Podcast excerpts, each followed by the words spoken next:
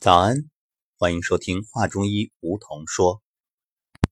今天是小暑，小暑呢是农历二十四节气的第十一个节气，也是夏天的第五个节气，表示季夏时节的正式开始。季不用多说了，就是第三呗。你看，冠军、亚军、季军，那么季夏呢？就是夏季最末一个月，也就是农历的六月。如果说季夏你听说的不多的话，那我说长夏，各位就明白了吧？长夏首见于中医经典《黄帝内经·素问·金匮真言论篇》，并且啊，在《内经全书》出现了二十多次。它就是由“季夏”一词演变而来，都是指这。农历的六月，说到长夏，那春夏、长夏、秋冬，一年这五季对应着五行，其中春是木，夏呢是火，长夏为土，到了秋是金，而冬呢？是水，这木火土金水，自然的就对应出了长相，它是要养脾土的，所以不用多说了。小暑养什么？养脾啊。这暑啊是炎热的意思，小暑呢就是天气开始炎热，但是还没有到最热。全国大部分地区基本符合这个特点，但小暑虽然不是一年中。最炎热的季节，可紧接着就是大暑。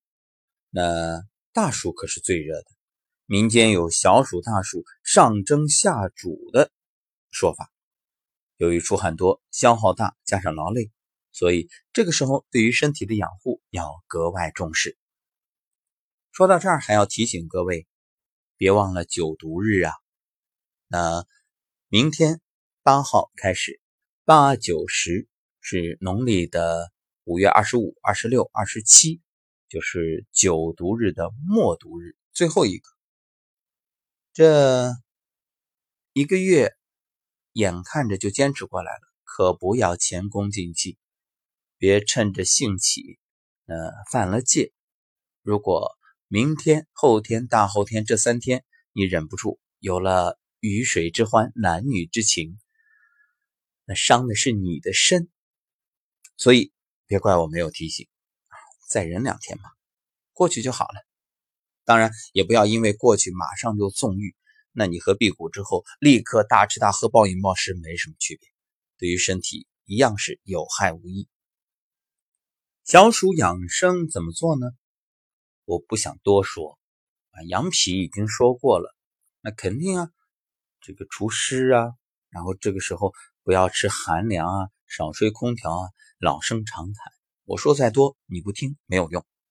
那我今天其实想说的是五运六气。说到五运六气啊，有一个小插曲，就是前两天陪同老师到某著名学府去讲课，那在期间呢，还有来自著名中医药大学的学生、博士生。然后当老师问到大家有没有学五运六气的时候，竟然学生的回答是自学，真是让人奇怪。这中医的课程难道不教五运六气吗？说到五运六气，我们今天啊就先聊一点，在中医学上，对于自然变化是用五运六气来描述的。说到疾病的原因，你为什么会生病？大家都知道这六淫和七情，对吧？六淫风寒暑湿燥火，可以理解为外因；那七情呢？喜怒忧思悲恐惊，可以理解为内因，情绪上的变化。实际上，五运六气，它就是可以用来判断疾病的外因、自然的变化，同时还可以判断疾病的内因，就是你体质上的偏性，甚至可以通过五运六气遣方用药。想想那个关于扁鹊的故事，谁最厉害？扁鹊说：“大哥最厉害，为什么？你是一个好好的健康的人，大哥看你一眼就知道你以后会生什么病，这就是未发之病，简称未病。所以上宫治未病啊。那你看五运六气就是能够判断你未来生什么病的，它就是根据你体质上的偏性，哎，知道你的体质，所以自然就明白你以后会有什么方面的问题。这其实听起来很神奇、很玄乎，事实上很简单，推导呗，推理呗。疾病的外因就是五运六气的变化，比如五运的春木、夏火、长夏土、秋金、冬水。刚才我们就说了，而六气呢是厥阴风木、少阴君火、太阴湿土、少阳相火、阳明燥金。太阳寒水，它们在自然界的变化都有规律，所以自然就可以用五运六气来推导你的健康。那疾病的内因是什么？内因就是偏心，也就是血液对于各组织供应上的偏性。很多人对于心在人体的特殊作用不理解或者不以为然。其实我们可以做一个比喻：人体当中啊，五脏六腑。就像是人体的董事会，心是谁啊？董事长啊！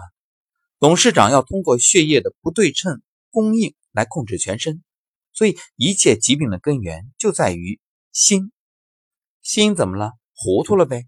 你看，一把手，你对于各组织在血液供应上不平衡，那血液供应多了呢，会造成组织细胞功能亢进。我们常说实症，不都是这样吗？血液供应少了，就造成了组织细胞功能低下，也就是虚症。所以过与不及皆为病。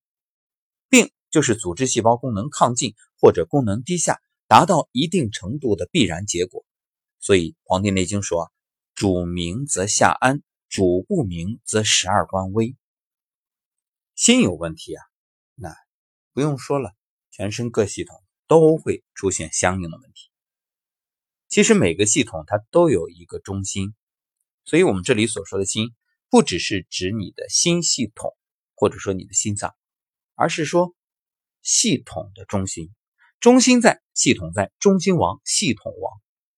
系统的性质是由中心决定的，而中心在系统一生中都是不变的。所以我们可以知道，人的体质不会随机的变来变去，它有一定的稳定性。或者说啊，人的体质主导性的东西是不变的，由最初的出生时间决定。那所谓的变，其实都是表象。说到这儿，有人可能会问了：既然五运六气那么厉害，它能判断体质上的偏性吗？